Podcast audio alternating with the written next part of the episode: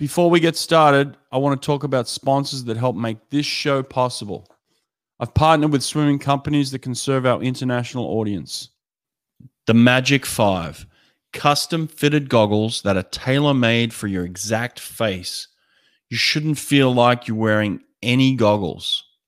Use code BrettHawk20 at checkout to receive 20% off. Destro Swim Towers. Gain strength in the water with a tower of power.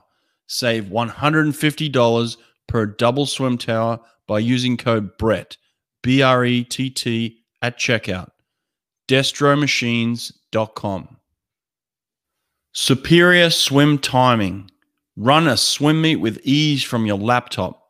SST is fully compatible with high tech, Team Unify, as well as Colorado, Daktronics, and Omega touchpads. SuperiorSwimTiming.com. Swim Angelfish. Receive the tools and skills needed to teach swimmers with autism, physical disabilities, anxiety, sensory, and motor conditions with Swim Angelfish. Go to swimangelfish.com.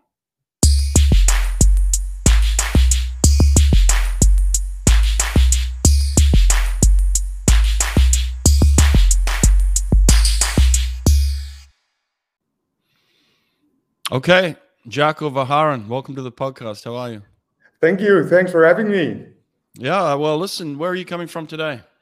I'm coming from Eindhoven, uh, where I where I live. You know, when I moved back from, or when we moved back actually from from Australia, we went back to uh, my hometown, which is Eindhoven.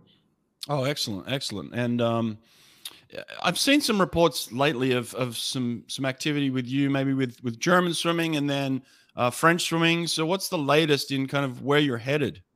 Yeah, I uh, I joined German swimming, but it was only for six months. It was kind of a, a project I did with them. Uh, obviously, it was in the midst of all the COVID regulations, so uh, it was more uh, a, a, Zoom commitment. So uh, for for approximately two days a week, um, been chatting to a lot of their coaches, trying to uh, support them in creating the plans after the Olympics, so the 2021 2024 trajectory, and talking a lot about talent development, training. We did some clinics, we did some some tech technical clinics, uh, talking physiology, testing, all, all all the things you can think of as a as a coach. So that was actually quite enjoyable because it helped me through, let's say, sitting a lot at home as well.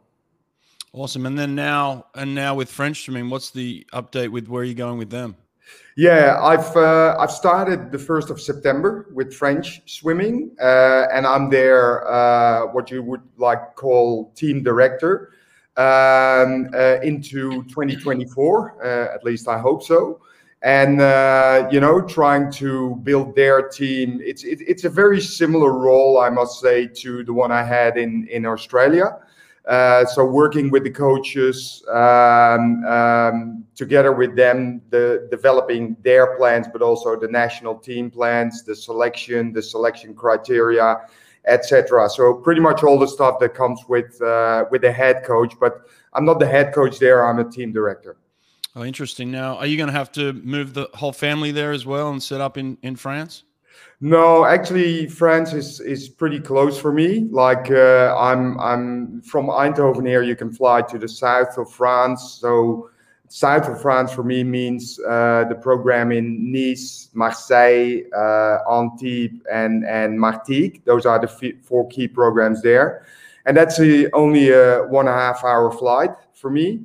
Uh, so that's where I was like two weeks ago uh, because I've just started to visit the coaches and their programs. Mm-hmm. Um, last week I was in Toulouse and I was in Font-Romeu. Font-Romeu is there; it's in the Pyrenees. It's their altitude uh, place.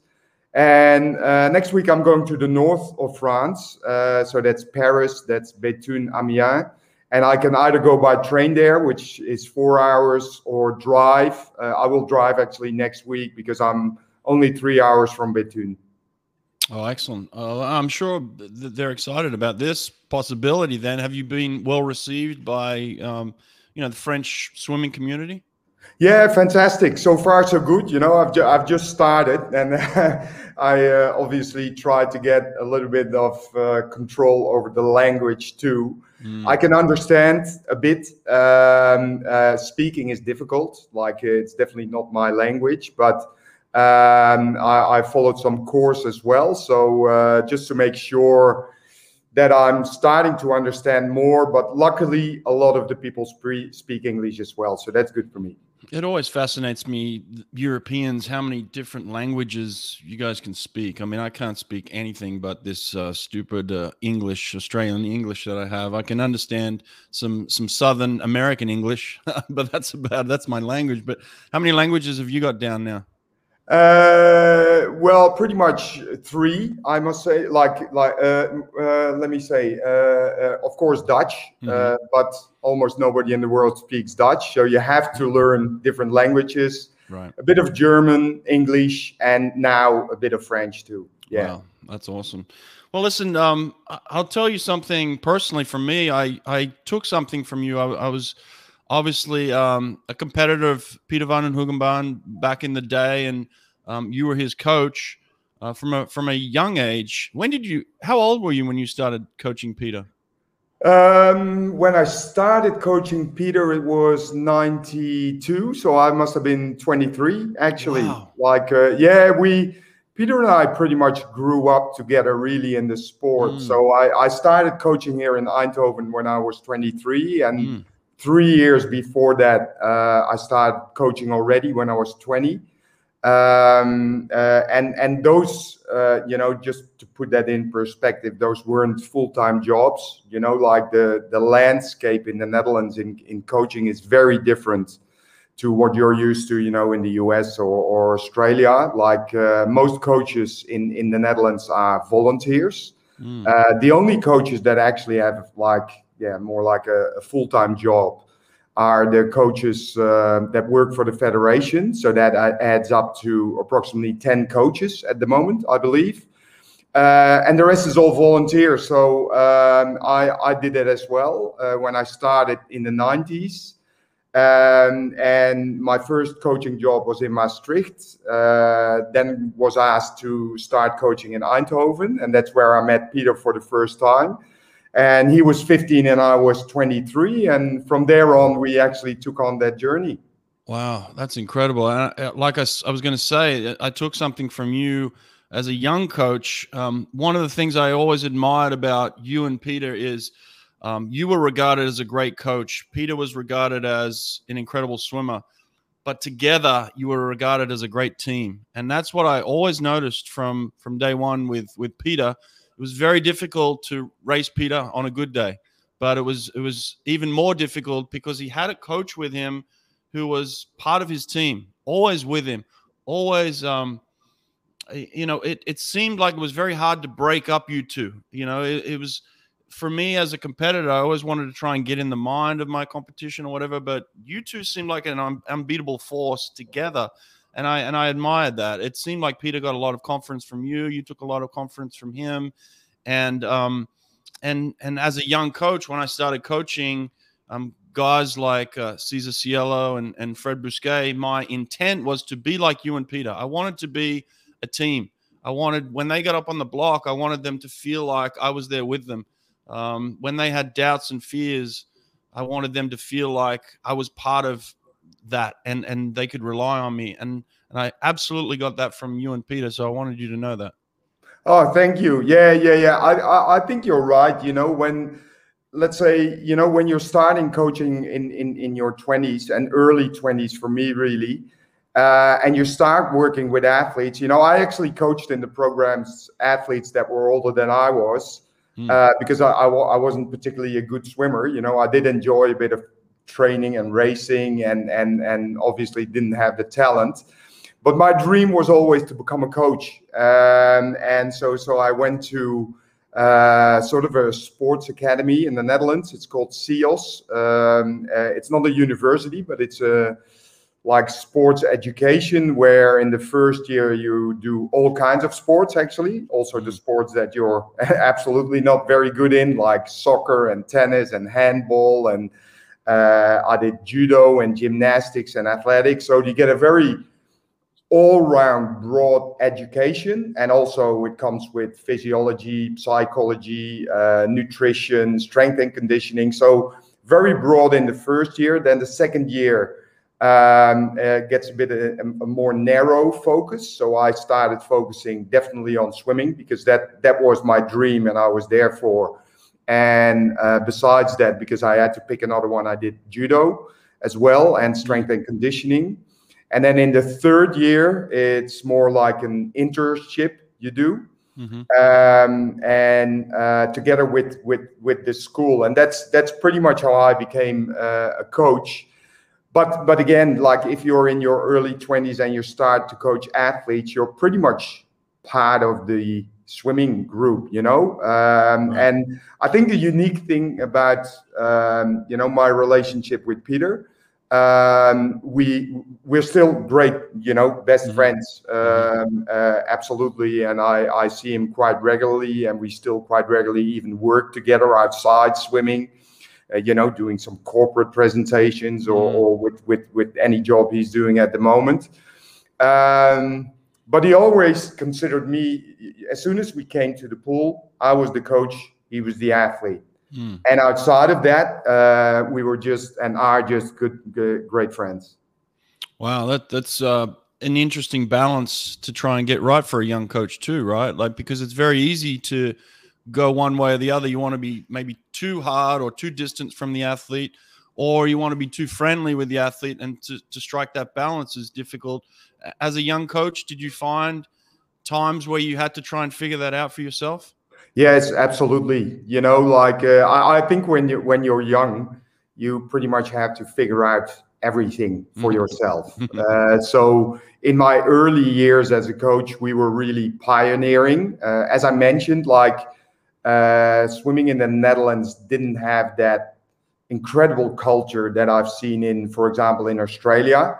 So I didn't really have a mentor or or great examples. Don't get me wrong, there were some good coaches in the Netherlands, but I didn't have those great professional examples. So you you pretty much have to figure everything out your, yourself, and it comes with ups and downs, obviously.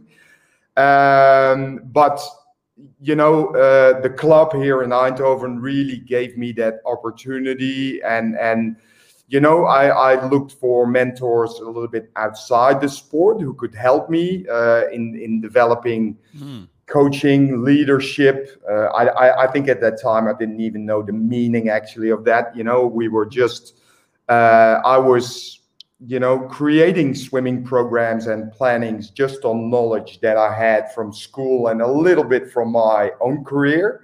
Um, I think the good thing about that was because of my broad education in sport that I could bring in elements that I had from team sport, from mm-hmm. athletics, from my uh, strength conditioning background.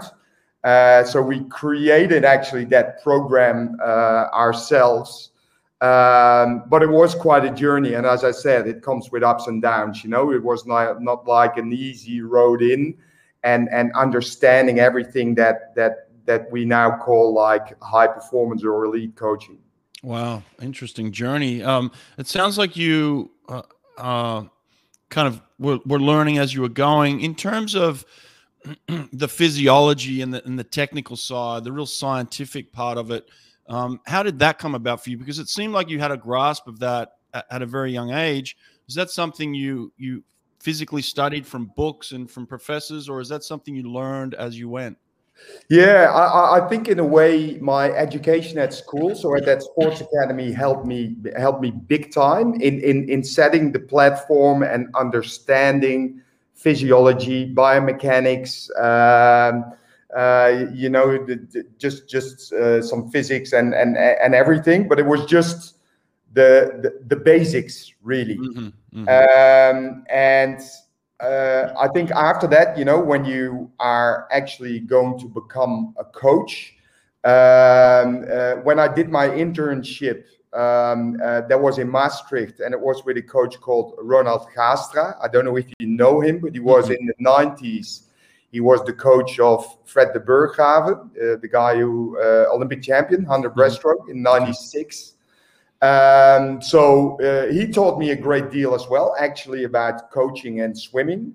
And he just gave me my own group. You know, I, I was doing an internship there. He said, like, come in uh, because he did the same education as I did, and he said like it's great to have somebody again passionate for swimming.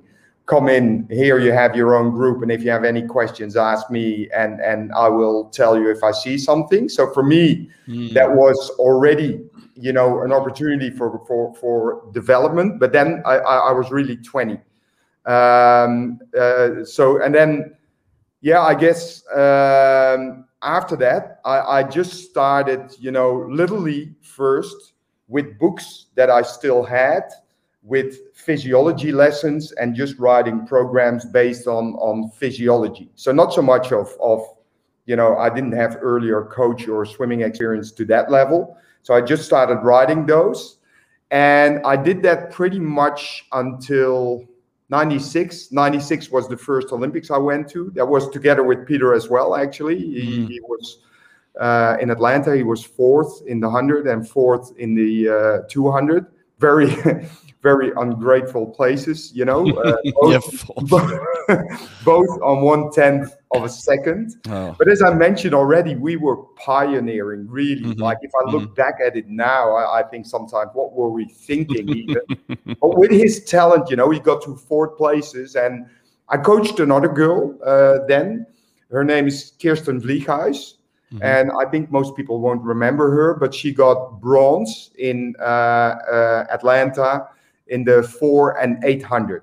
So oh, for wow. me, as a coach, that was incredibly important because um, it showed actually that we could get to that level. You know, it wasn't gold mm-hmm. yet, but but for me, you know, as a young coach, I, I also think you know, like you need that confidence or or that.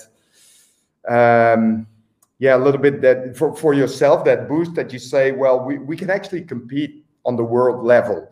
And are again, you, are you making money at this stage? Are they? They're not still a volunteer, then, are you? No, I, it was a half-time job at the oh, moment. Wow. Yeah, yeah, yeah, wow. yeah. So, um, so I I worked in the swimming pool at that mm. stage, mm. and uh, the club here, PSV, uh, organized for me also a job in a, in a fitness center so I, I was part-time strength and conditioning coach. Uh, well, not really strength conditioning uh, coach. You know, it was more like a health club style. Wow. Um, and and the other part of me was uh, being a swimming coach. And I I got my first full-time contract uh, after '96 uh, Olympics because obviously, yeah, it was it was a good Olympics for us. You know, we went we went with eight people uh, of the club in Eindhoven to the Olympics in in Atlanta. Mm. So for me, that was already like, wow, you know, uh, you know, you dream as a coach of of maybe getting to to the Olympics at some stage, uh, and maybe being in a final. But to go with with eight athletes to to the Olympics and actually come away with two bronze medals as well, and too many fourth places to be honest, because Peter Peter was fourth twice. Uh, I coached at that stage Marcel Wouda, he medley swimmer. Uh, he was fourth in in mm. uh, 200 and 400 as well. but at least you know I, I, got the notion we can do this, right. but we need to we need to become better. And um, then in '97, I was introduced to a physiologist uh, named Jan Olbrecht, mm. and he really. Um, became a mentor of me on the physiological side. So he does this right. testing through lactate and and uh, well, for now I've al- already been working with him for 25 years now, so I can almost dream what he has to tell and what he has to say. Mm. But it was great, you know, education, and and it gave our training uh, just a little bit more, that extra on the scientific level. So so mm. it's not that my training changed 100%. Um, but what it did for me was uh, I could better understand the impact of the program and the choices I made for the program on the athlete. So, you know, and that that really shaped, let's say, our journey to the Sydney Olympics. Did you feel encouraged from other older coaches, or did you feel pressure from them, like them thinking, "Who's this young kid? Th- knows nothing," you know, taking over the best athletes? Uh, what was the feeling like for you in the Netherlands at the time? Um, no, I, I guess uh, I definitely felt encouraged, you know, because at, at that time we, we had a strong program in the Netherlands, but it, it's not comparable to, for example, what I've now experienced with with Australia or even Germany and now in France, mm. where you have a lot more professional coaches. So. Um, uh, again, I, I, I didn't have these these these great examples, and on the international stage, um, I, definitely around 96 97 98 i was pretty much unknown like mm-hmm. um, uh, you know we uh, uh, you know I, I, think it got better when in 99 peter beat uh, popov in the 100 at the european championships mm-hmm. and that's really all also became the point like where we thought like yeah we can do this we can do this next year as well at the olympics um, and i think recognition of other coaches and being respected or accepted by other coaches comes with with pretty much your athletes winning winning medals. Right right. Yeah absolutely. There's no doubt about that. Tell me this um what made you what you know from where you've started to where you are now and the way that you're regarded now as you know one of the best in the world clearly uh how did you go from there to there in terms of just your personality your drive? Like if you were to you know analyze yourself as a young coach and maybe help other young coaches pull out the best attributes of what got you to where you are. What, what would you say some of those things were? Uh, i think you know I'm, I'm i'm now really like 30 years 31 years in the sport. And I, I, think i can describe I, you know i said uh, like i started in the 90s and in the 90s i was really a coach focused on the program. So I tried to gather as much as possible information from swimming, from other sports, from other coaches, from, from what I just saw in the world and what I was thinking myself.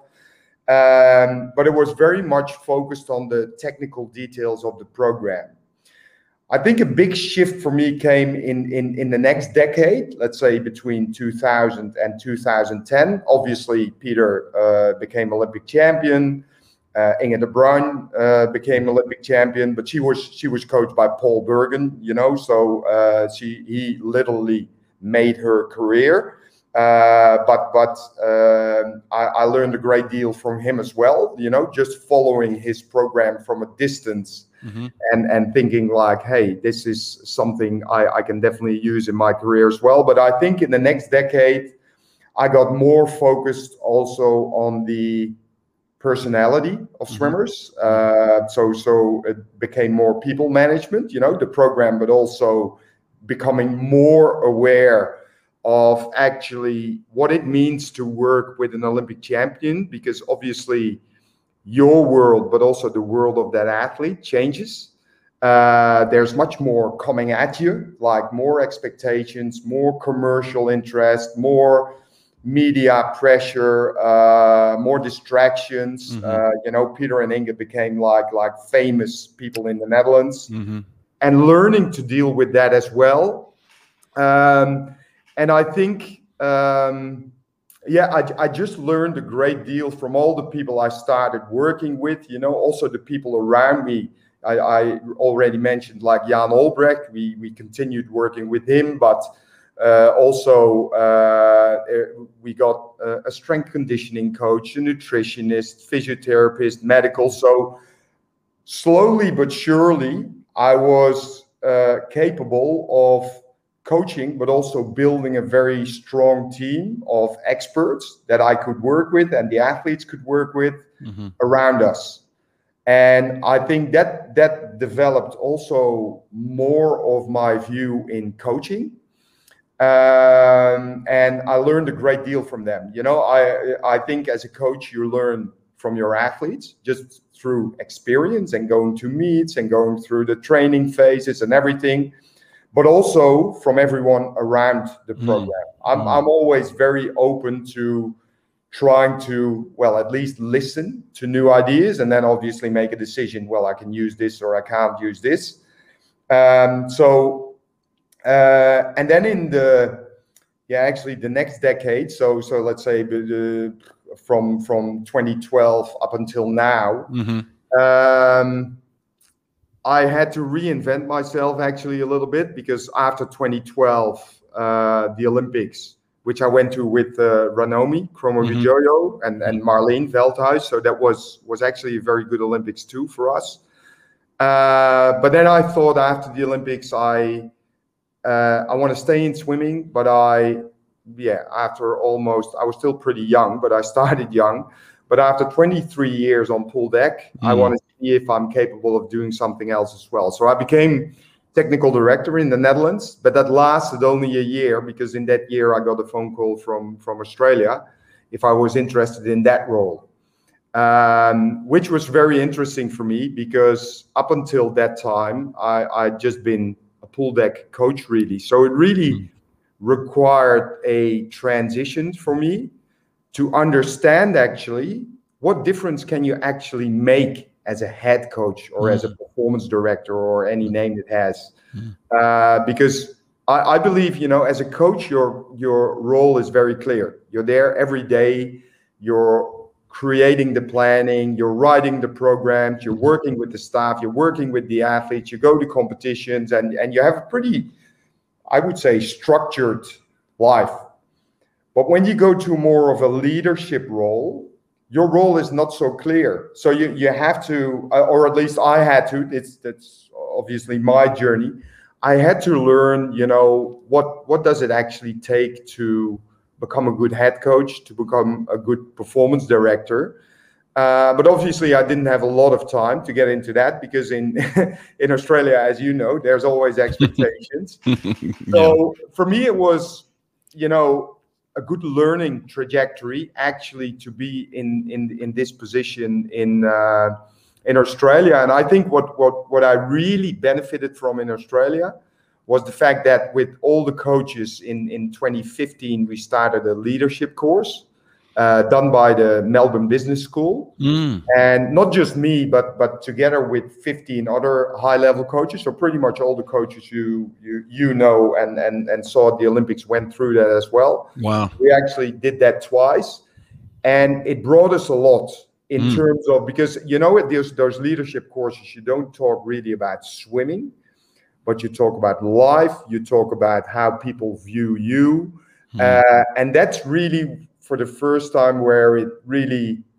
got to me like yeah you know this is this is a really different job than day-to-day coaching Mm. um, and and but having lived that experience i think you know you learn pretty much every year and and it's like you're almost stacking up those experiences and then you can start passing it on. So at Mm. the moment you know i'm i'm i'm really enjoying getting in touch with all the coaches now in france as well and being able to just discuss with them pretty much whatever comes along. You know sometimes it's about the program sometimes it's about technique planning working with science. Sometimes it's just about the coaching life and what it takes. Uh, so it's almost like the conversation we're having right now like uh, only only then i listen more than i talk now well, I'm listening. I'm loving all this. I mean, there's so many questions coming up as you're talking. I'm like, I want to go there, and then you say something. Like, no, I want to go there. But like, okay I love this stuff. It's awesome. Um, you, you reminded me of. I just did an interview with uh, Rocco Meiring in uh, South Africa. Uh, Yeah, I saw coach of- that. Coach of Tatjana, and um, you know a lot of what you were just saying there in terms of like building a team around you, asking a lot of questions, growing with your athletes. Very similar. It seems like the best coaches do that. So there's no. Uh, it's not a surprise that you're one of the best. He's one of the best because you're doing very similar things, and that's why I love sharing information like this because young coaches are always asking, well, how do I get better? Well, This is how you get better. You put people around you, you ask questions, you grow, you learn. Um, uh, so this is very good stuff. I, I want to jump back real quick to to Peter because obviously uh, I'm fascinated. Um, with his journey and your journey and, and the success you had. I mean, Peter is uh, highly regarded as as possibly the greatest sprinter of all time in an era where there were many great sprinters. You know, uh, and, you, you, talked about the fact that he had to take on this this giant um, Alexander Popov. So, when did you first recognize that you had something special in Peter? Well, to be honest, and um, the first day I started coaching with him, so this was in 93 and he was only 15. Mm. And I came from an OK program in the south of the Netherlands and then went to, to uh, Eindhoven.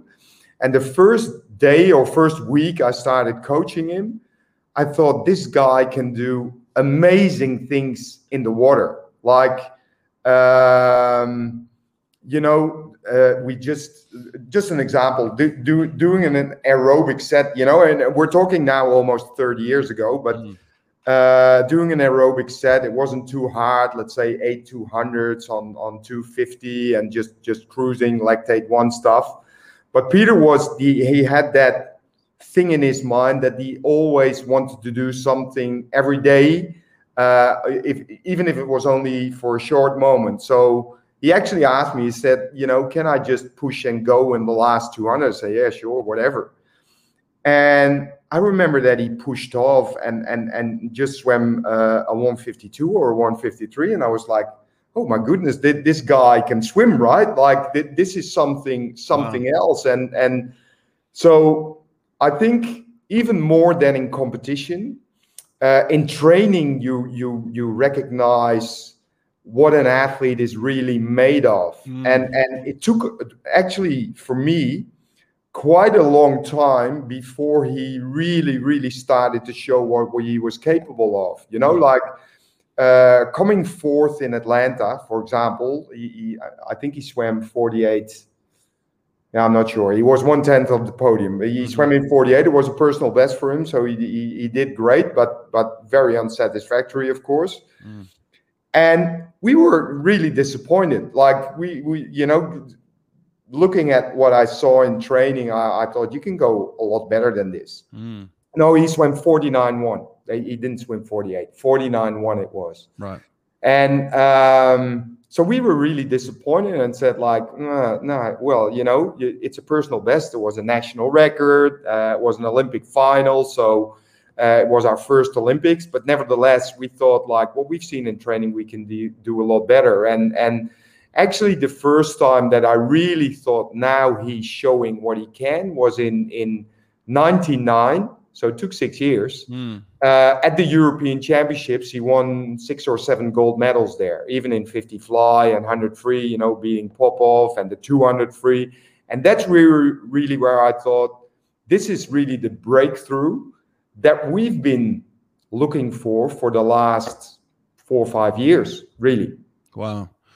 Wow, wow, wow. Yeah, that, that is an incredible breakthrough, especially, um, you know, the year before the Olympics in, in Sydney. Yeah. And, um, well, well, now that you've got to go to Sydney and you've got to beat uh, all the best sprinters and all the best middle distance swimmers, so that the to me at that time, maybe not now, but maybe at, maybe at that time, uh, there, there were yeah, still now, I guess. There's there's there's two different mentalities. There's two different physiologies, training methodologies for the 200 and the 50 and the 100. I mean, I mean, you've got to race Ian Thorpe in the 200, and then you've got to race all all the other greats in the 100. Michael Klim, you know, Alex Popov, you know, Gary Hall Jr. So you've got these you've got these sprint giants, and then you've got kind of this middle distance giant. So how were you able to have success in both of those realms in Sydney?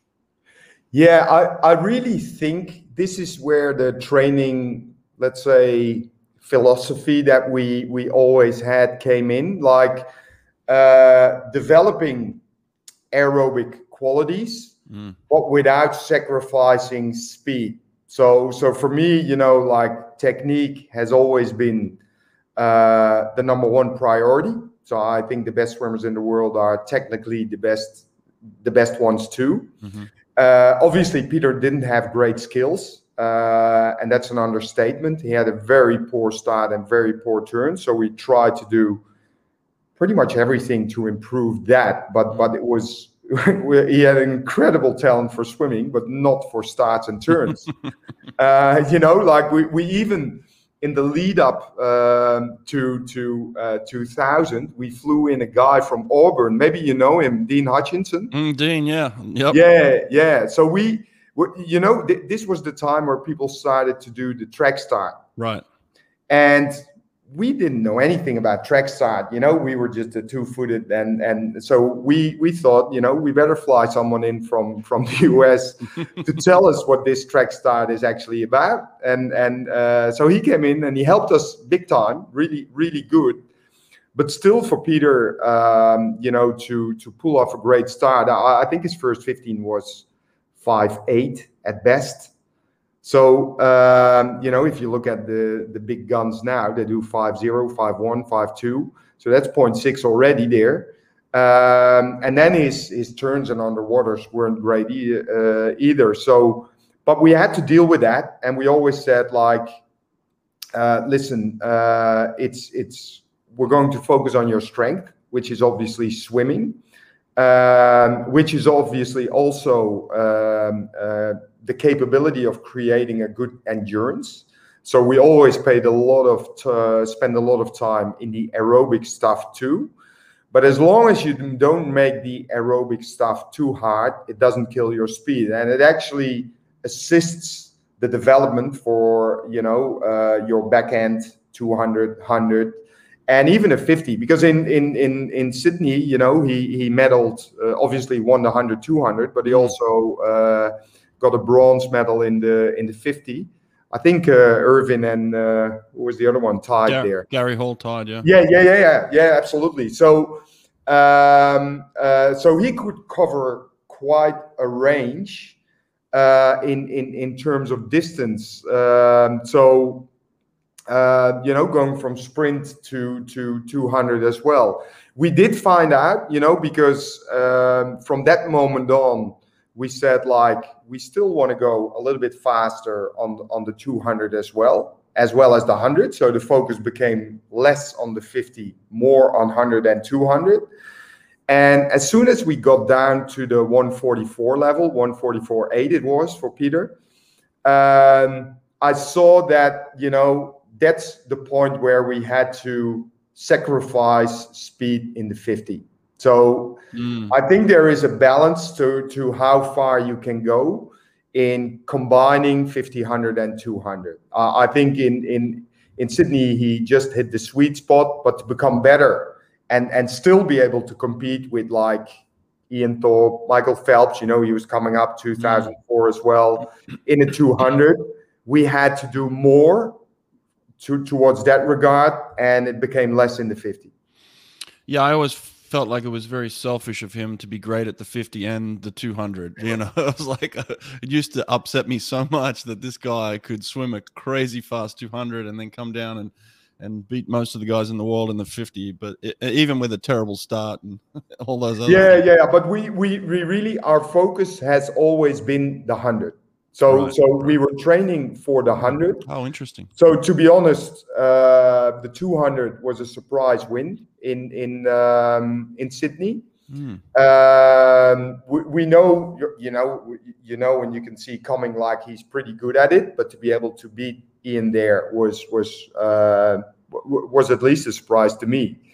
Uh, and uh, but let's say, despite the aerobic work we did the whole training program has always been built around trying to get as fast as we can on the 100 well you obviously were very successful with that you know um, and and peter was incredible at the 100 in in terms of sydney uh, was was 47 a surprise at that stage. Nobody had done that and I, I, it kind of shocked everybody when they first saw that time come up on the board. I mean anytime you break a barrier uh, yeah. like that. You know, it, it, had you guys talked about 47 before Sydney? Yeah, yeah. That that was actually really the goal. So we went to Sydney. We weren't talking about gold medals or winning. Obviously, that's always in the back of your mind, and certainly was in the back of his mind. But but I really wanted to to stay focused on the process. So we we kept talking about. Um, breaking 48.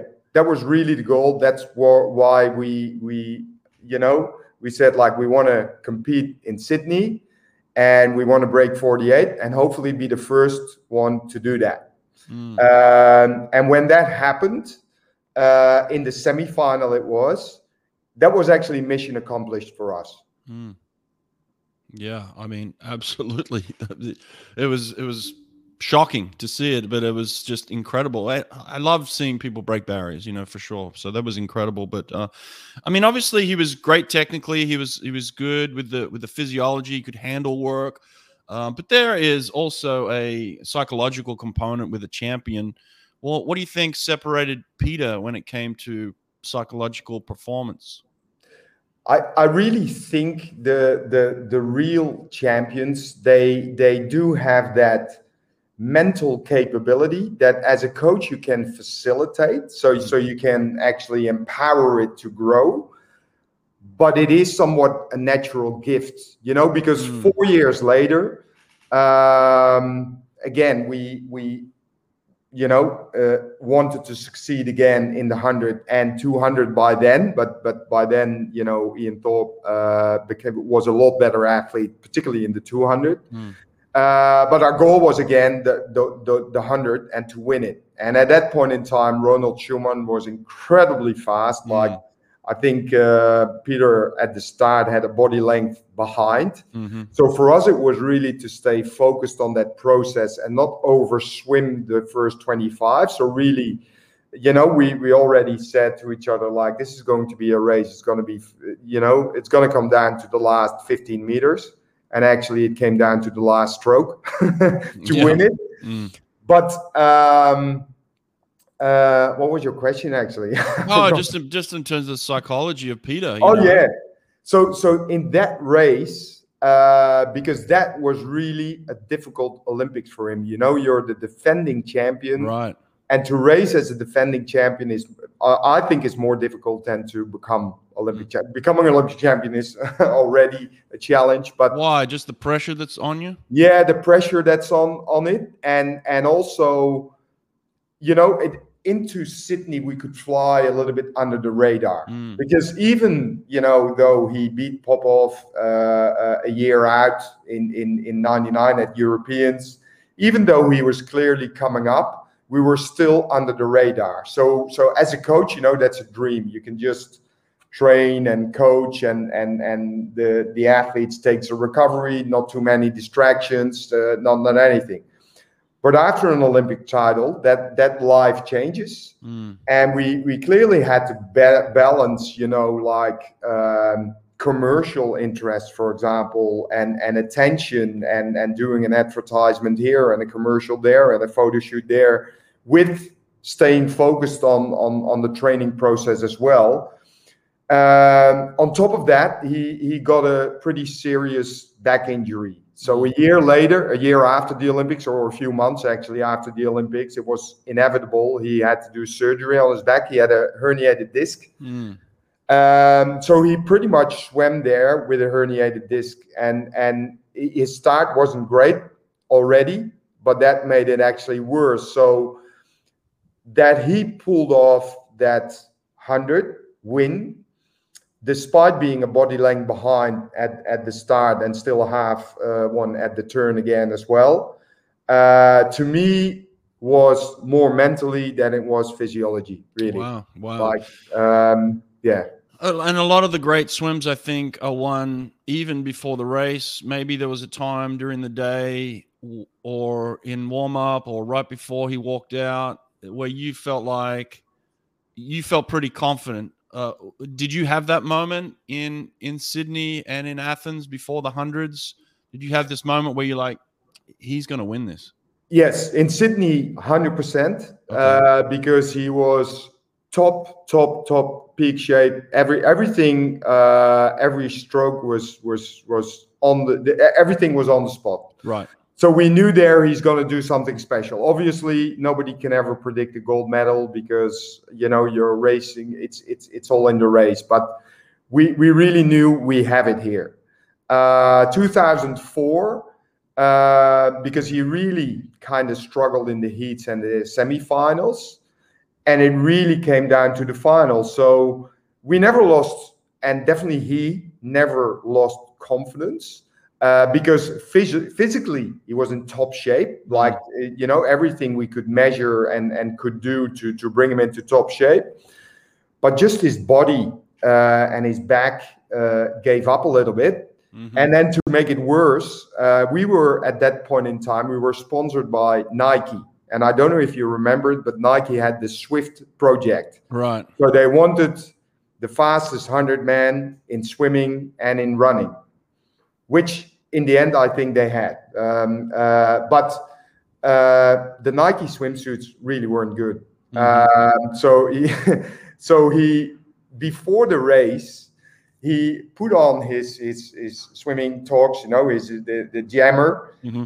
and after a struggle, he had it on because his back was hurting and everything, and it was bloody hot there in in in uh, in Athens as well. Yeah. And I, I, and I was standing there as a coach, and I was getting a little bit impatient. I thought, well, this race, you know, it's not too long anymore. But he stayed incredibly calm. But then he uh, wanted to uh, uh, tie the knot, and he ripped the suit apart. oh, wow! so he had to start the whole process again. Mm and that's even where I got nervous and thought like shit that you know uh, it, it, anything in the lead up to this final is actually been quite terrible. yeah.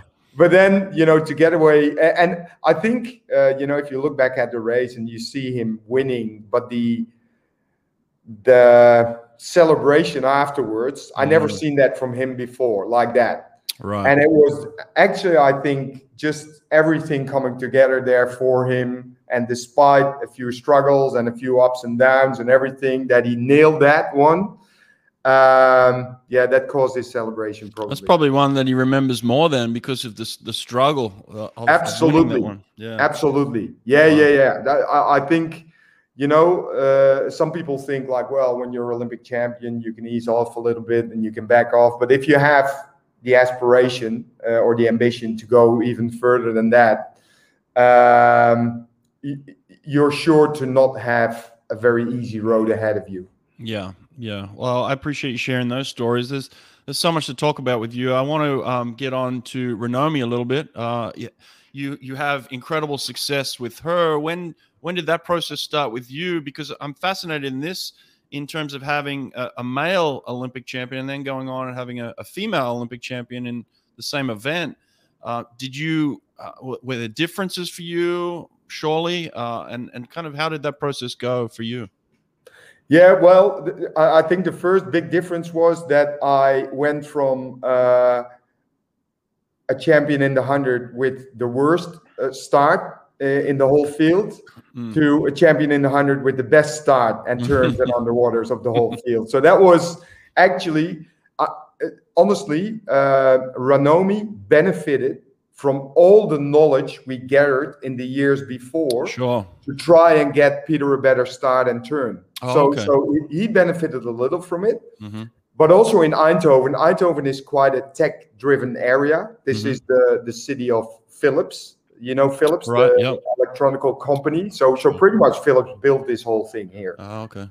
And uh, by then, you know, a new pool was built with new high-tech cameras and everything we could use, and and and this came really into place in the work with Ranomi as well. So we, we could honestly teach her, um, and of course she has a talent for that, but we could teach her how to start at your very best. And that was a three, four year project to to uh, to nail it like that.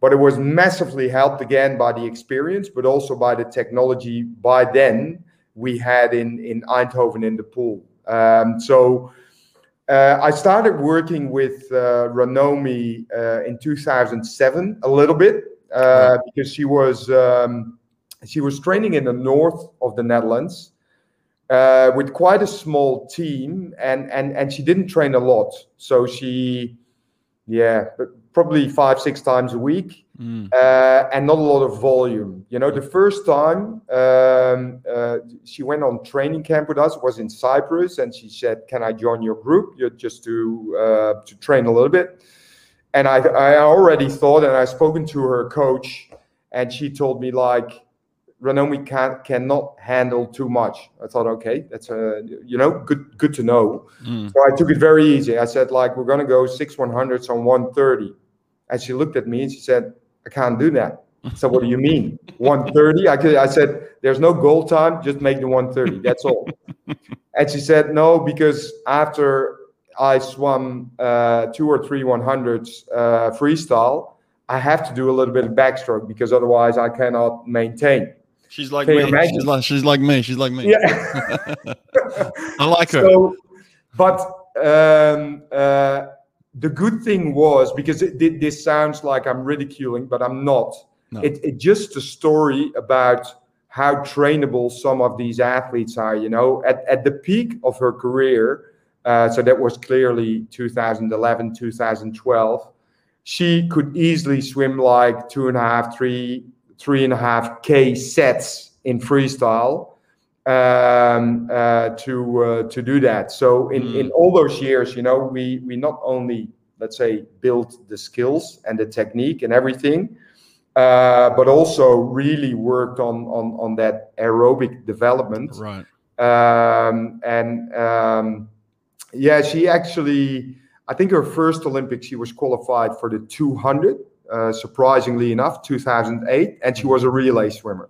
Mm. So she qualified for the 200, 158, not too too quick, but but uh, it already showed actually with not too much, let's say, training volume at a young age that her capabilities were way more. Mm. Uh, and we actually spoke during the trajectory because after 20, uh, 2008 she came training full time in in Eindhoven and that's where I thought like well she's actually a much better 50 and 100 swimmer uh, but we still have to develop her physiology. Um, and and uh, yeah I, I really feel like with with Ranomi leading into to 2012 we pretty much had a lot under control. And I let's say if I compare that with my first journey um, with with Peter, I could use a lot of the experience I had there in that trajectory.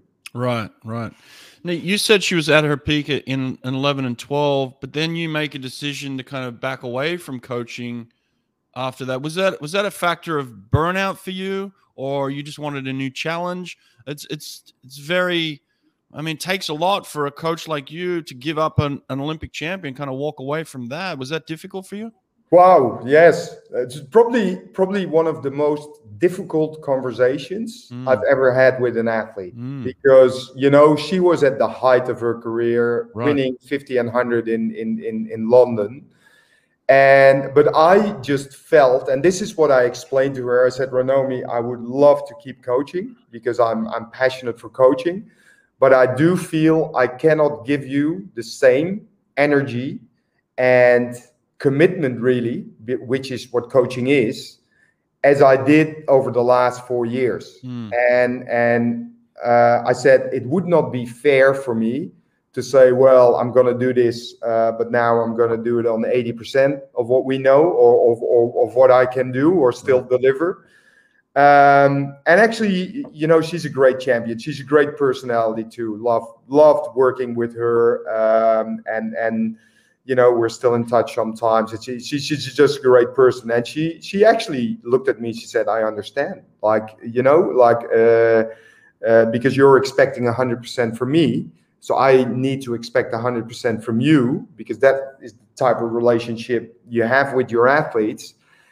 And it's actually just being honest that you think you cannot do that. And if there's any doubt, doubt in an Olympic trajectory, I think you should simply, uh, yeah. Uh, for, for, me as a, as a coach, I didn't have another option than to say, I cannot, you know, I, I want something else uh, mm-hmm. at this stage of my career. Mm. And uh, but it was, I, I, can tell you, it was a it was a a very difficult conversation. Sure the good thing was we were uh, because it was after uh, 2012 and we were invited for some gig in in Curacao, which is in the Antilla. Uh, that that's a former uh, Dutch colony, and we were invited to do so. We were actually walking on the beach there, and I said, "Well, Renaud, we got to tell you something." So that's oh. that softened it a little bit, but it wasn't it wasn't easy at all. No, no but he, no. I, I think credits to her how she managed that, and and actually how she still you know in her career because after 2012 she still did some pretty amazing things in her career who went on to coach her after you uh, directly after me was a young coach um, uh, we, who you probably don't know, but but I think a year after that it was Marcel Wouda. Oh, Marcel. Okay. Yeah, yeah, yeah, yeah. Did you take the approach then of kind of releasing completely because it's it's difficult when you have that type of relationship. You take someone to that height, you want to stay involved, but then also you want them to grow and learn and be able to connect with somebody else as well. So, what was your approach then? Um, actually, completely letting go. Right. And uh, I, because I think it is uh, unfair to the next coach mm-hmm, sure. to uh, stay involved in the background, right? And and to give asked or unasked advice. You know, uh, you know, obviously. Um, Marcel had trained with me in the 90s up until right. 2000. Ranomi had trained with me. So uh, of course, Marcel is his own coach with his own ideas. He's definitely not a copy of, of the program I did, uh, but I'm sure there were some elements uh, in it, and and definitely the the skill work we did still in in Eindhoven. So, but I think you can only empower a coach if you are willing to provide advice or have a conversation or share what, what whatever it is you think but as soon as you leave the program you you got to let them go it, it, it's actually what i'm doing in my job what i did in australia as well what i'm doing now uh, mm. in, in france as well you know you you listen to coaches you mm. share what you know but i always I, I always tell the coaches i said listen i i'm i'm offering you my opinion but don't really don't feel like you have to take all these things on board because I, I think it's much more important that coaches define their own philosophy as to what they believe in. It's right. not a, a, a, mini copy of mine or anyone else's program, actually. Actually, interesting that you just say that because I was, I was about to transition into something. I uh, I took a photo while you were speaking and I sent it to Dean Boxall. And Dean, Dean, uh, Dean actually just responded to me and he said, uh, "One of my favorite humans." Um, oh, fantastic! Well, Dean is one of my favorite humans. Uh, he, he's he's brilliant, isn't he? Yeah. Well, yeah. I mean, in terms of the the philosophy of the program, like you said, I think Dean Dean was probably going through uh, a period of time where uh, some people were doubting what he was doing, and in, in, in his podcast, he directly referenced you and the support that you gave him and the back the backing that you gave him, which I think was so crucial. Um, so in terms of uh, Australia's success, you came in at a at a time where they needed you. I mean, they they were in all sorts of trouble. Um, but then you walked away right before a time where you kind of saw the fruits of that success. You know, they they had this incredible uh, Olympics a few months ago, and, and, there's no doubt that your handprint was all over that, uh, and especially with a guy like Dean Boxall who credits you. So, was it difficult for you to to to see that? Well, actually, let's say the decision to leave before an Olympics is always difficult. Uh, but at that point in time, uh, I think um, I, I, realized as a leader of a program that I think the best leadership you can provide is make make the program so that the people don't rely on you being there and that's actually uh, you know Rohan Taylor who did an amazing job there uh, with the team. Mm-hmm. Um, that you you know you can go and the program will continue. Right. And I think you know I, I definitely couldn't have told you a story like this. Maybe even five, ten years ago, definitely not five years ago, probably not either. Hmm. But I think this is what ultimately leadership is about. It's not about you uh, so it's not about me. Uh, I'm not winning medals there. Uh, you know, you're you're hoping to support people and and and be a mentor or you know somebody they can learn something of or some just a sounding board uh, sometimes obviously Uh, that to me, uh, I felt actually pretty comfortable. Although I, you know, difficult decision because uh, Right. you're right. You know, I have actually moved to Australia to be in Tokyo. Mm. That that was the goal. You Right. know, it wasn't Rio. Of course, we wanted to be better there, but it was Tokyo. That was Mm. always like uh, the the pinnacle. That's where we want to be good and and challenge other countries as well. So to walk away from that uh, was difficult, but to leave it in the very capable hands of Rohan Mhm. and all the other people within Swimming Australia wasn't actually difficult at all because I, I knew for sure that they were going to do a good job and maybe even better than with me. You know, like Rohan Hmm. is a um, a real Australian, a proud Australian, uh, very empathic, more more than I am, I think uh, who was really the man to finish the job there. That, that that that was my feeling Mm. when I left. I thought like we've come so far. Obviously, things have changed to a positive, which I thought like th- this is fantastic. But there's not much more I can add here Mm. and to then leave it in in again in very capable hands uh, with these great coaches. Um, no, so so that was actually the easy part of the decision. Tell me this then. What what do you feel you did add? What what did they need at the time that you felt like you came in and and, and did a good job with? Uh, and do you feel like uh, Australian swimming is a world leader right now? Yeah, I think uh, I think they are uh, because um, what what I first saw when I came in is uh, it, it actually a few things surprised me. Uh, I thought the level of uh, coaches working with scientists was higher Hmm. than I um, than I actually found out it was. There were a few programs pioneering a little bit, and I think that level is much higher. That doesn't mean that every every program in in uh, in Australia is dictated by science, Mhm. but at the moment there's a much better cooperation between, let's say, the coaches and the physiologists they have, and the biomechanist and the nutritionist, and that. that- So they have. I think first of all, the coaches have better teams around them. Mhm. Uh, I also think their planning is better. Uh, I was actually surprised, and this um, and this is nothing negative, but but I think it's just an evolution. But Mhm. the funding in Australia when I came in was you had to make a team. You you probably still remember this from your Yeah. time. Yeah. You had to make a team, which was usually done at trials in April Mhm. and then you got funding uh, for the next four months to prepare for the major event if you made the team Mhm.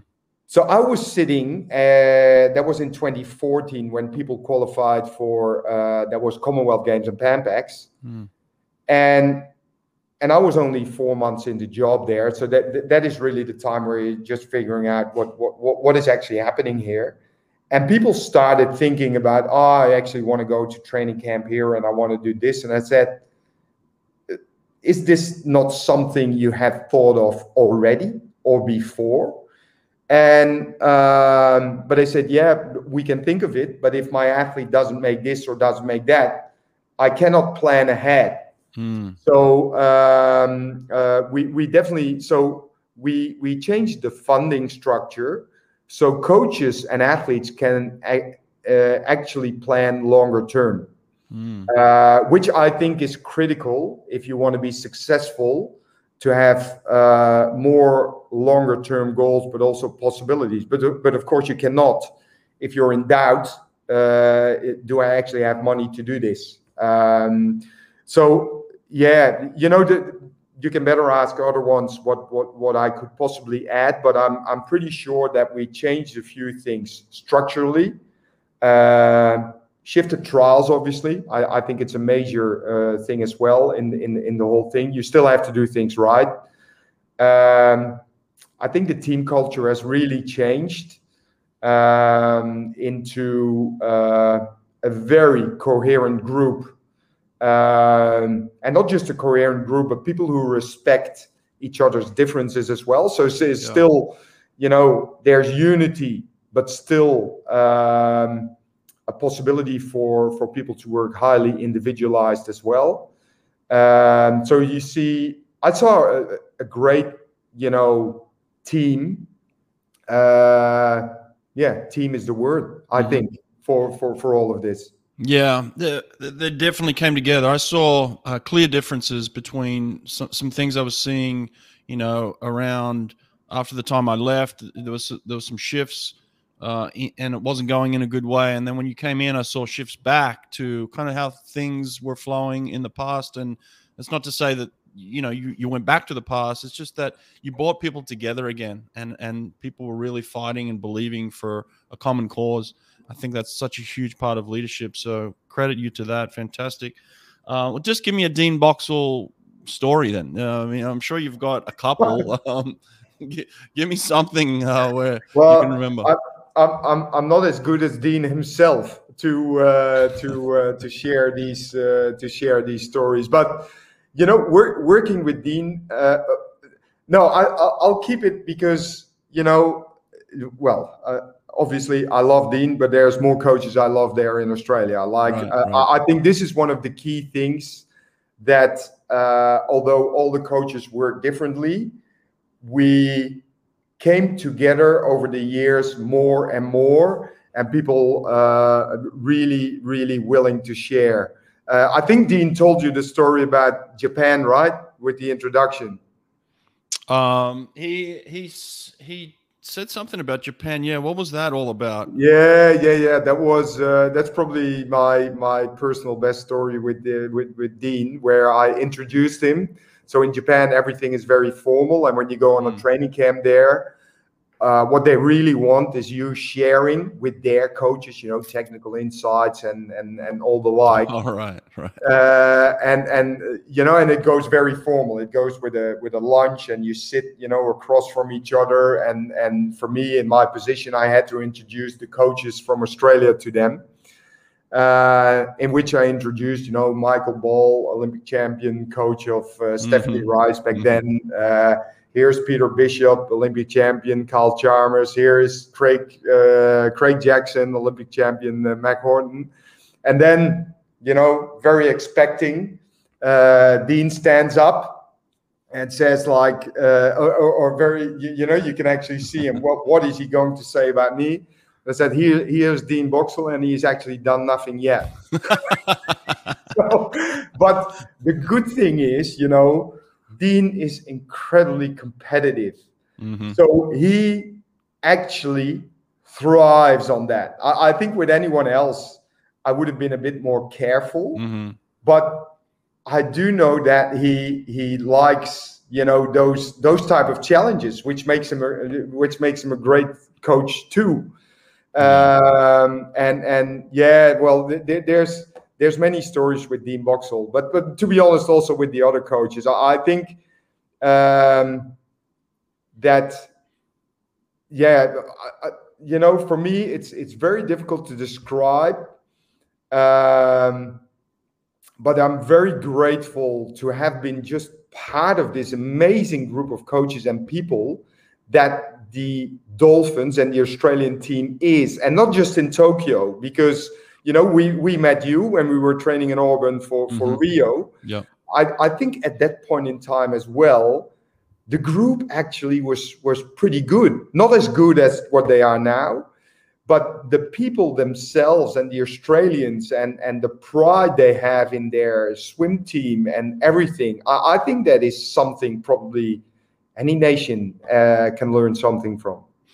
Yeah, you're right. I, I, agree with you in, in Rio too. I met I met you guys. You came in and did the training camp at Auburn, and and we spent a couple of uh, you know weeks together. And um, the vibe I got was very good too. I mean, I, I felt like they had talent, they had um, great coaching, they had a great team atmosphere.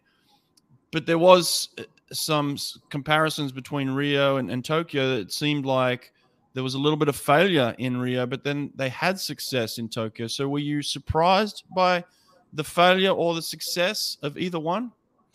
Um, I think for Rio, honestly, we weren't as good prepared. Let's say the the the, the bigger changes in the program, shifting trials, but also what I spoke about the individual funding trajectory. So mm. that that allowed for longer term planning.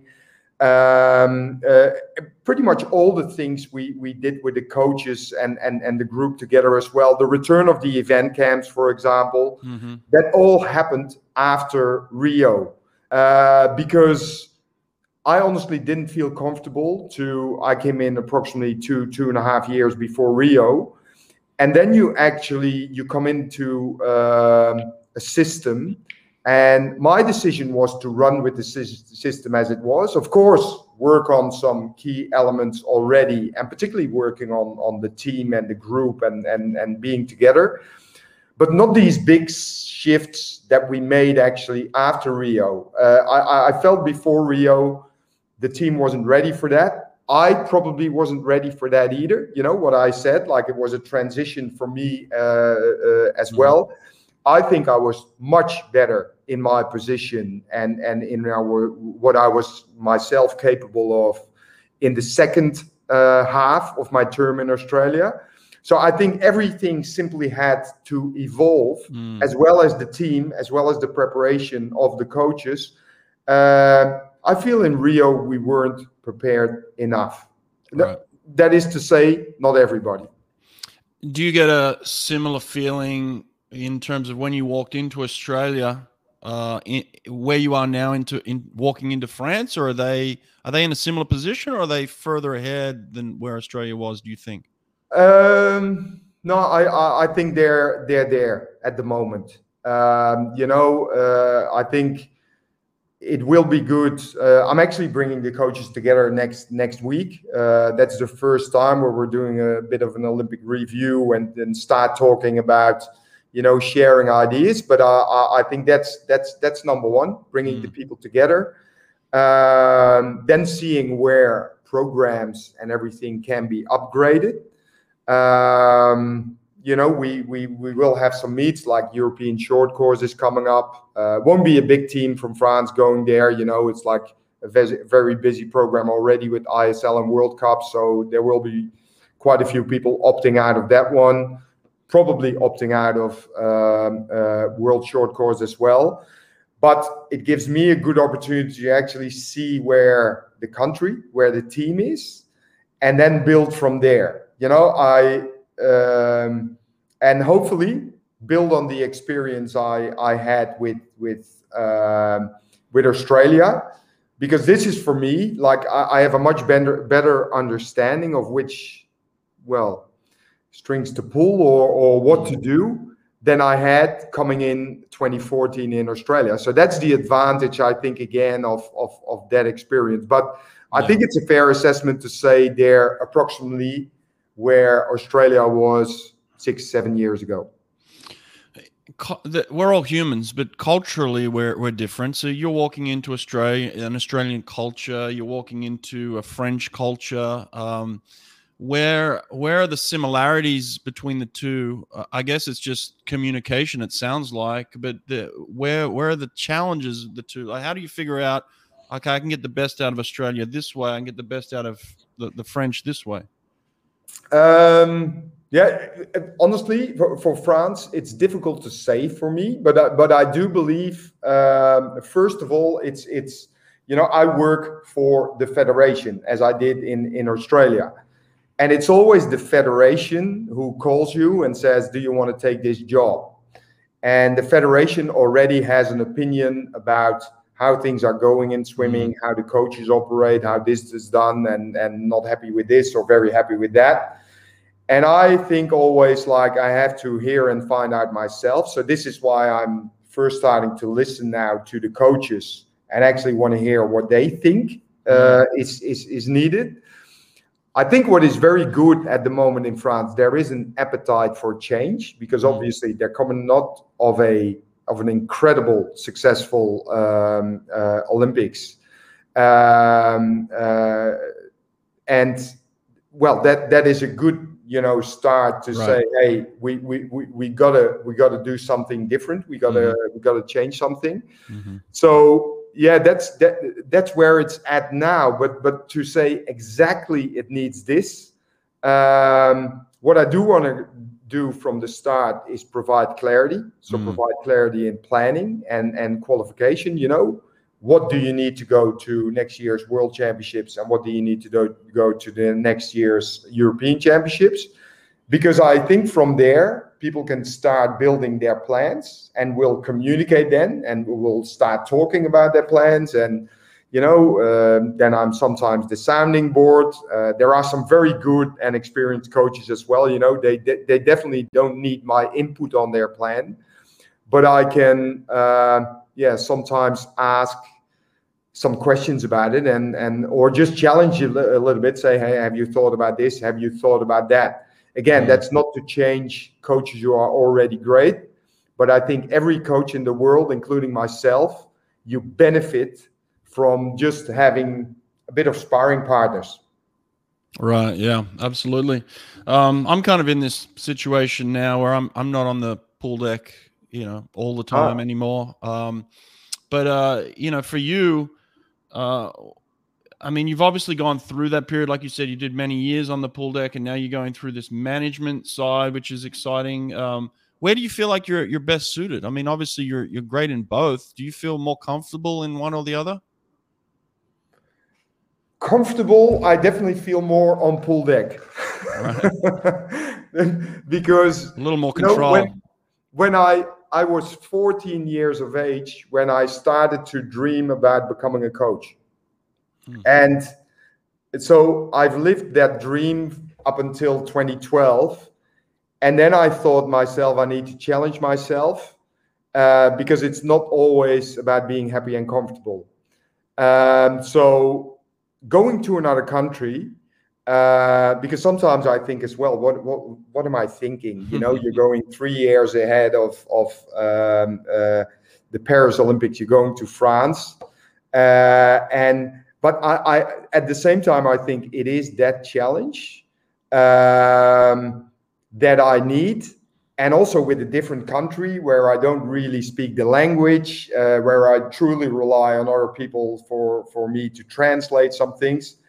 And then I think, yeah, you know, um, not any of these challenges is is is ever easy, but it's probably what I'm looking for. It was what I what I was looking for as a coach, and it's what I'm looking for in these roles as well. And at the same time, the rewards as a coach are pretty obvious. You know, when you're an mm. on-deck coach, you see your athlete win or lose, and when they lose, it hurts you as much as they do. I think and when they win you're as happy or probably even more happy than the athlete themselves you know you go with their energy and their mm-hmm. emotions and in in this in this role um that you know reward system isn't isn't that obvious. Uh but the challenges are are different. Working with with with others uh, sometimes just going to a program seeing a coach operate and think as a coach like i would do this i would do that and then sharing that. But also trying to let it go and say like listen you you do what you do with it. If you don't do anything with it you know you're the coach you make the decisions here. Seeking that balance um, truly develops you or me as a person as well. And and i think that's the reward in this role is the um, the consistently grow uh, the, the growing you need to do yourself to to to be able to add anything to anyone. Yeah, well said. Um, I'm obviously you got one of the best sprint minds in history, so I'm going to ask you a couple of sprinting questions. Where where are we at with human capacity? With with uh, how far we can go, how fast we can swim? Uh, I mean, are we pushing up on that? Uh, where should we continue to dream that we can get faster and faster? I mean, the the men's world records have, have been stuck on this this suit era for a little bit, but we're getting closer to it.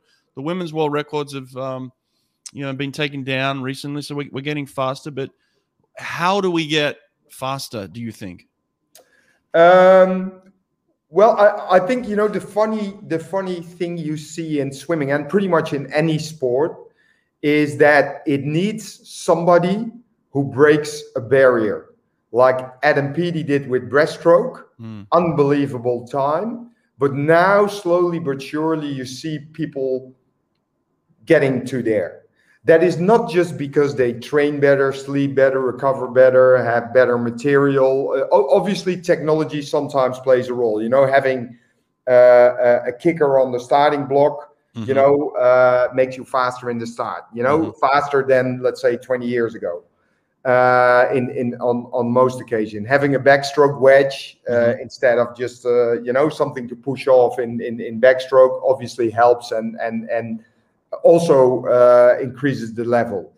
Uh, maybe the technology in pools or the swimsuits or, or those kind of things have a little impact, but I think the most impact is made with the belief that people can do it.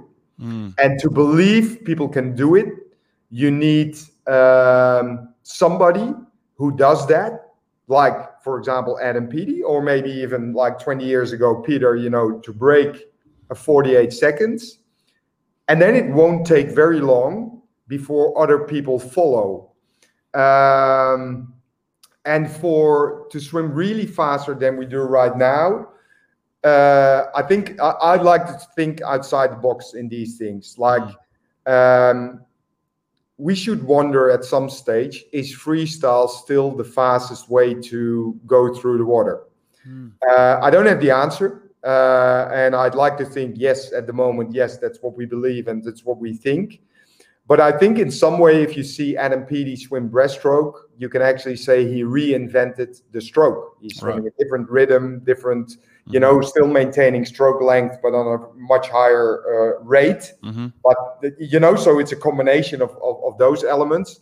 Uh, I can see that happen in, in, in swimming as well. But maybe even we, we should think even a little bit further and think like, you know, um, in, in, in high jumping at some stage, you, you had the Fosbury flop, you know, mm-hmm. Uh, everybody was going over their belly over, mm-hmm. uh, over the distance. And then suddenly some lunatic comes up and says like, no, I'm not doing that. I'm going backward over that jumps highest wins. And then everyone takes it on board. And I think in swimming, we're, we're waiting again for the next move. Um, just like what we saw in swimming with the underwater work. Um, to, to, me, it has always been a surprise. And, and I was there and I was pretty much sleeping as well. But in the 90s, you had Selkov, Pankratov, you know, these guys who swam almost 50 meters underwater, which is not allowed anymore now. But they actually almost, well, 25 years ago, almost 30 years ago, already showed that underwater you can go faster than at the surface. Still, it took us about 20 years uh, to, to actually make that mainstream. So I think sometimes we're adapting very slow in sports or actually almost decline to believe that something else can be better or um, uh, to do. So it's difficult to say where swimming goes, but that, that it will keep continue to go faster and faster. Uh, that's 100% for sure. Uh, uh, I think in our lifetime, uh, we're going to see 19 seconds in 50 freestyle. We're going to see 44 at least in 100 freestyle. Mm-hmm. Um, um, I would say, why not? But it, it requires something else than what we're doing now. Absolutely, I couldn't agree any more than with what you just said. I have I've had many um, walks uh, with my dog. I've had many sleepless nights. I've had many times on the pool deck where I'm where I'm thinking very similar thoughts. Like, there's got to be more. Where is it? What am I missing? You know, how, how can we do it differently? Uh, and and as you were speaking, there, I was thinking to myself, well, he thinks the same way I do. Have you ever thought about locking a few of us in a room like this, you know, and just saying, "Hey, we're not coming out of this room until we figure this out." You know, yeah, yeah. we got we're going to yeah. spend a week here. People are going to deliver food to us and in a week we're going to have an answer. Yeah, but uh, uh, I would love to do that, but we need then more than swim coaches right. because it, it is that you know this is uh, i have been doing in my year off, let's say in between uh, uh, Australia and what I'm doing now. I've been quite a lot in touch, also corporate. You know, you do sometimes mm. do clinics or mm-hmm. speeches mm-hmm. or things like that, but you also learn a lot from them and what you see with the with the tech companies if they if they're trying to create a new reality or, Mhm. or trying to create they bring people from outside you know for example me from sports Mm-hmm. who has no clue what they are talking about but you can ask the stupid questions Mm-hmm. uh, and and and raise the, the like have you thought of this or is this maybe too much uh, out of the box so i think to get there you need swim coaches 100% but you also need some other people who are not bothered by what we think we know in swimming Mm. uh, and uh, so yeah uh, i think uh, it's a great idea actually uh, let's do it uh, you, Yeah, I'm, I'm Yeah. in. I'm in. You know, when you decide to put it together with the best in France and the best in the Netherlands and maybe some Australians, I'm coming. Okay, so let me let me in on well that. you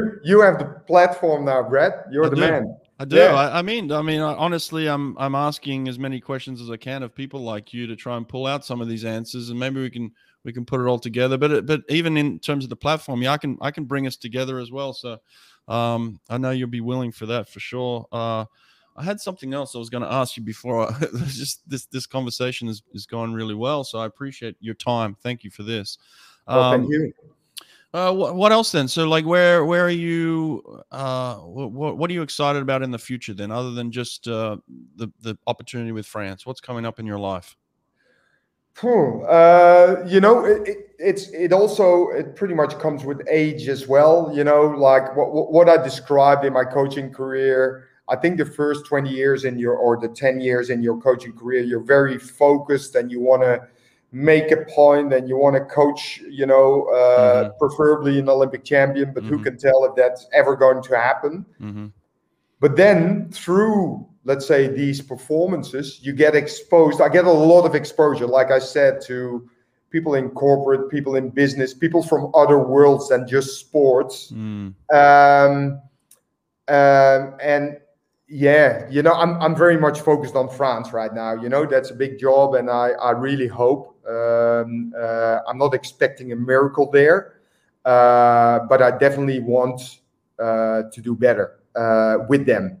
Yeah. Uh, so, so, so that's the first thing I'm really excited for, and and and also to get that to know, you know, really that culture, the people, uh, and and really trying to establish establish something. You know, leave leave a footprint. You know, right. Yeah. or Well, or at least a fingerprint. Let's well, you did a fantastic job in Australia. And as I was researching uh, this today, I actually came across some talks that you had given for ASCTA and some other places, some some technical talks. There was one on um, anaerobic and aerobic capacity. So if anyone's watching this and they want to get more into kind of your head and the science of it, maybe there was a lot of sets that you presented. A lot of people love swim sets. There was a lot of speed sets, aerobic capacity sets. So um, that can all be found on the internet quite easily. Uh, I didn't really want to dig into that because it's already out there. So um, again, uh, just appreciate getting to know you even more.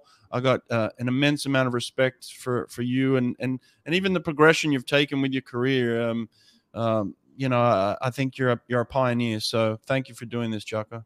Well, not a problem, not a problem. So uh, no, much much appreciated, and I'm I'm enjoying it. You know, you're talking about presentations. We did actually.